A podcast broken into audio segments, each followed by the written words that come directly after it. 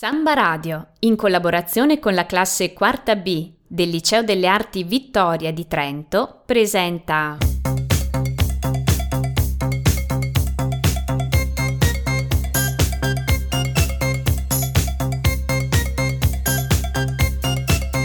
Arte da ascoltare, un'opera d'arte e una storia da raccontare.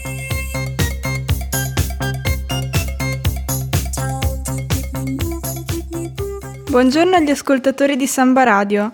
Matilde Fiorentini e Veronica Versano vi danno il benvenuto alla quarta puntata di Arte da ascoltare, un'opera d'arte e una storia da raccontare, che oggi ci porta alla scoperta dell'arte e della vita dissoluta del Caravaggio, il cosiddetto fuorilegge dell'arte. La sua pittura fu scandalosa, come la sua vita. Michelangelo Merisi, conosciuto come il Caravaggio dal nome del suo paese natale vicino a Bergamo, Fu una vera e propria canaglia. Arrestato e incarcerato più volte, reo di svariati crimini, arrivò a confessare l'omicidio di un compagno di pallacorda che aveva imbrogliato. Un pittore geniale che lavorava ad una velocità incredibile, direttamente su tela senza nemmeno disegnare i suoi personaggi. Visse tra una prigione e l'altra, da dove i suoi potenti protettori riuscivano a strapparlo con sempre più difficoltà. Una vita in fuga la sua, Dall'ultimo carcere, sull'isola di Malta, evase in modo rocambolesco, per poi scomparire misteriosamente su di una spiaggia sud di Roma, forse assassinato. Il Caravaggio, maggiore pittore del Seicento barocco, impose al panorama artistico del tempo il suo particolarissimo linguaggio provocatorio, realistico e teatrale, rompendo definitivamente con la tradizione. La sua pittura segna l'irrompere dell'attimo in pittura ed un interesse appassionato per la verità.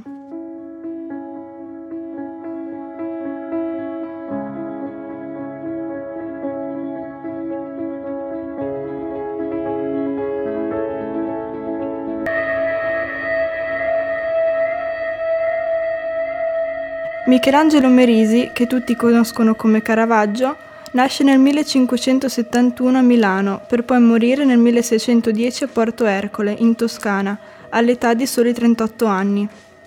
L'artista è considerato uno dei più importanti pittori della storia dell'arte italiana e maestro del barocco europeo.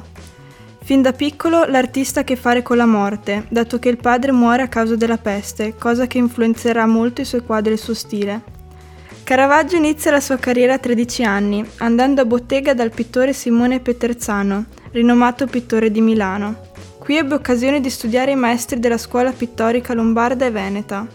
Fu proprio in questi anni che l'artista iniziò a manifestare il suo carattere turbolento. Nel 1591 si trasferisce a Roma, dove inizia ad avviare la sua carriera d'artista.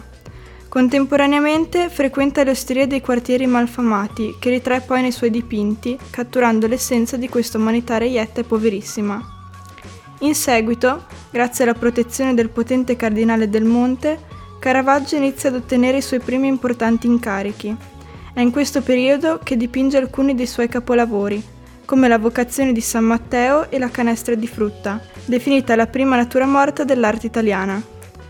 Assieme a questo suo periodo di splendore, Caravaggio continua la sua vita da delinquente. Viene arrestato per svariati crimini come possesso d'armi, insulti verso le guardie cittadine e aggressioni. In seguito a questi avvenimenti viene riconosciuto come il pittore maledetto, che mescola genio e sregolatezza. La sua eccentricità e il suo carattere stizzoso verranno poi ripresi da artisti futuri. Anche il famoso Michelangelo Buonarroti era conosciuto per i suoi comportamenti verso l'autorità, senza però battere Caravaggio e la sua indole rissosa. Finì ben presto nella prigione di Tor di Nona, a Roma. Questa volta non si trattò di una rissa, un uomo era morto. Un sergente della corte, che doveva incontrarlo in piena notte in un vicolo buio, è stato ucciso con un colpo alla testa. Michelangelo giura che, accidentalmente, era caduta una tegola dal tetto subirà il supplizio del cavalletto, un interrogatorio a colpi di scudiscio. Molto probabilmente nell'opera dedicata alla flagellazione di Cristo ha attinto a questo ricordo drammatico.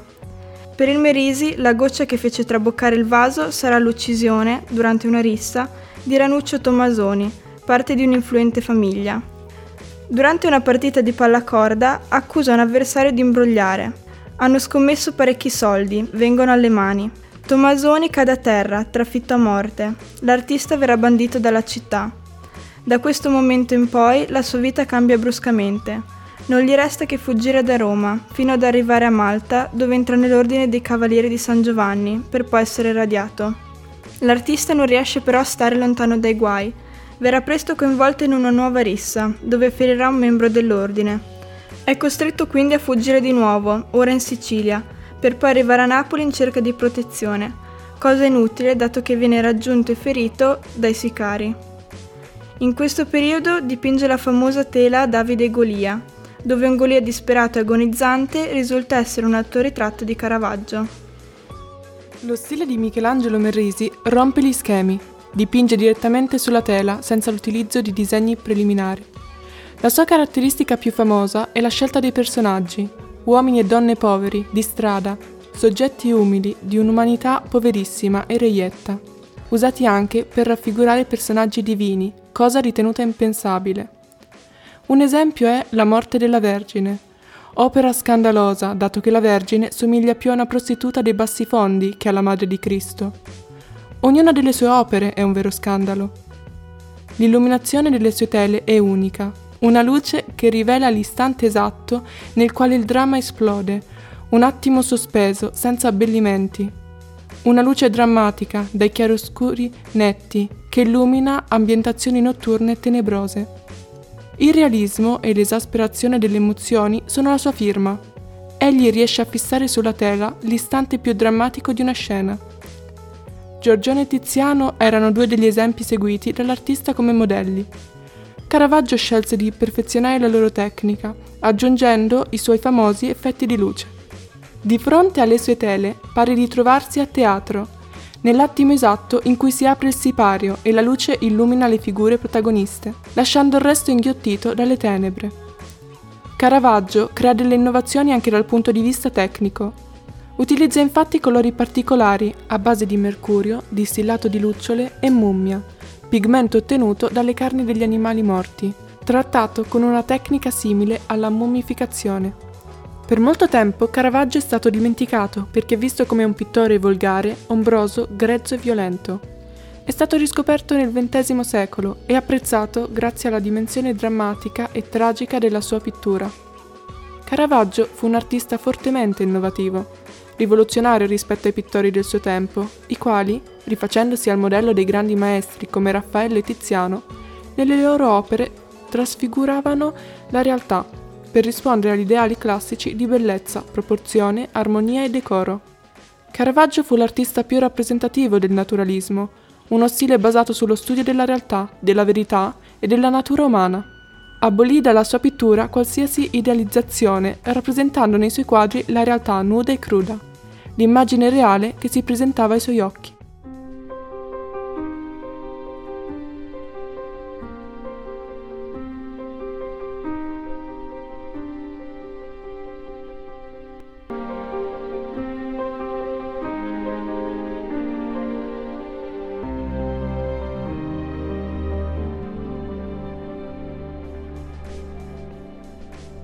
La vocazione di San Matteo, di una dacia straordinaria, rimane una delle opere più celebri di Caravaggio, considerata la prima importante commissione che l'artista realizza a Roma. Grazie alla conoscenza del Cardinale del Monte, collezionista e intenditore d'arte, realizzò tre grandi tele a decorazione della Cappella Contarelli, nella chiesa di San Luigi dei Francesi a Roma. La chiesa era in ristrutturazione, il cardinale Contarelli aveva comprato una cappella per la quale voleva una decorazione sontuosa, dedicata a San Matteo, suo patrono. Il Caravaggio ha in mente delle tele enormi, 3,40 m x 3,22 m. Questa volta vuole superarsi. Una di queste tele, datate 1500-1600, risulta di grande intensità emotiva e rappresenta un punto di svolta nel suo stile, Decorare una cappella con delle tele era un'innovazione per il tempo. Il dipinto raffigura il momento in cui Matteo incontra Gesù che lo sceglierà come suo apostolo. È il momento culminante in cui il peccatore è disposto a pentirsi a cambiare nome e vita. L'ambiente, che pare quello di una taverna buia e disadorna della Roma di quegli anni, in realtà raffigura il banco delle tasse, dove un esattore è intento nel suo lavoro. Una finestra sulla destra, resa più reale dai vetri sporchi e dalla mancanza di un'anta di legno, viene rappresentata con il fine di mostrare che l'incontro con Dio può avvenire nei luoghi più inaspettati. Il sacro non ha una collocazione lontana nel tempo e nello spazio, per questo motivo i personaggi sono rappresentati con i costumi seicenteschi. Sulla destra della tela è rappresentato Gesù che tende il braccio in direzione di Matteo e San Pietro, ritratto quasi di spalle che ribadisce il gesto di Cristo, indicando a sua volta il prescelto. Il gesto di Gesù ha una maggiore forza ed evoca la creazione di Adamo michelangiolesca della Cappella Sistina. La figura di San Pietro e l'aureola di Gesù sono stati aggiunti successivamente da Caravaggio. Matteo era un gabelliere. Viene rappresentato seduto al tavolo insieme ad altre quattro persone nel momento in cui, stupito dall'invito, reagisce con un gesto naturale, accennando interrogativamente a se stesso con l'indice della mano sinistra, come per sincerarsi che Gesù si stesse rivolgendo proprio a lui. Delle cinque persone sedute al tavolo, solo Matteo e i due giovani di destra si accorgono della presenza di Gesù, mentre il vecchio con gli occhiali e il giovane sono intenti a contare i propri soldi e non si rendono conto di cosa stia accadendo intorno. La simbologia utilizzata da Caravaggio è molto evidente. Il buio che avvolge la scena è da concepire come una tenebra spirituale e le monete sul tavolo indicano la cupidigia umana. Anche la luce interpreta una funzione simbolica. È una luce divina, portatrice di spiritualità, che incontra anche i meno degni. Caravaggio la immagina provenire da una porta che dà sull'esterno. La chiamata di Dio è rivolta a tutti, ma ciascuno è libero di aderirvi o respingerla. Caravaggio fa relazione al concetto di responsabilità individuale nel tema della salvezza, argomento che era all'epoca d'attualità e in aperta polemica con la tesi protestante della predestinazione, basata sull'assoluta irrilevanza della volontà umana. Nel 1597 il cardinale Francesco Maria del Monte, ammiratore di Caravaggio, gli commissionò un quadro per Ferdinando I Medici, regalato per il matrimonio del figlio Cosimo II. L'opera si trova oggi agli Uffizi e raffigura il Bacco, dio romano del vino e dell'ebbrezza. Il dio, questa volta, ha l'aria di un giovane in buona salute, dal volto pieno, lo sguardo languido, coronato dai tradizionali pampini, con un calice di vino in mano, vicino ad una caraffa mezza piena.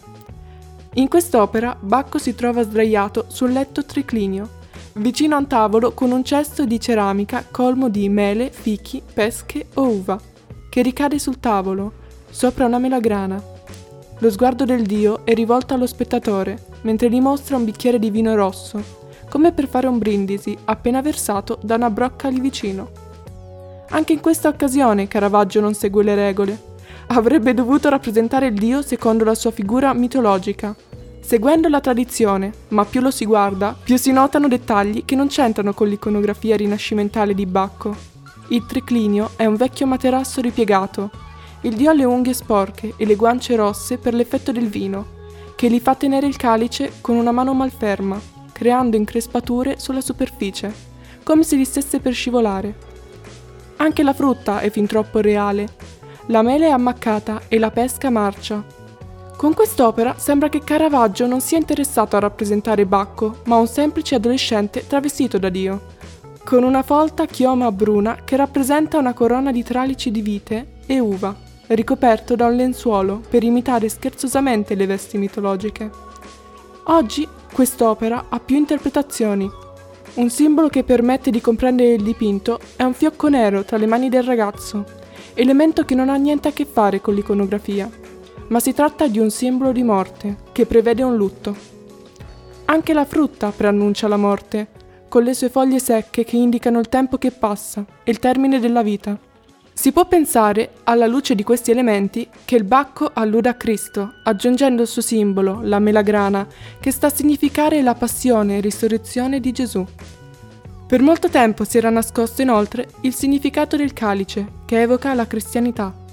L'artista, in attesa di ricevere la notizia della grazia tanto attesa, stravolto, ammalato e affamato, si dirige verso Porte Ercole, sbarcando sulla costa malsana e infestata dalla malaria. Si avvicina a Roma, le sue ferite si sono infettate, la febbre è sempre più alta. Un corpo verrà ritrovato sulla spiaggia. Caravaggio muore nel 1610, rivolto verso la città di Roma. Ironia della sorte, alcuni giorni dopo la sua morte, il Papa Pio V appose il sigillo sulla sua sentenza di grazia. È morto male, come male ha vissuto, affermerà il suo primo biografo.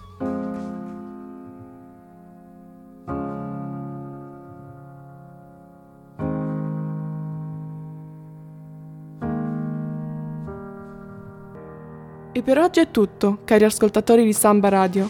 Arte da ascoltare vi dà appuntamento alla prossima settimana.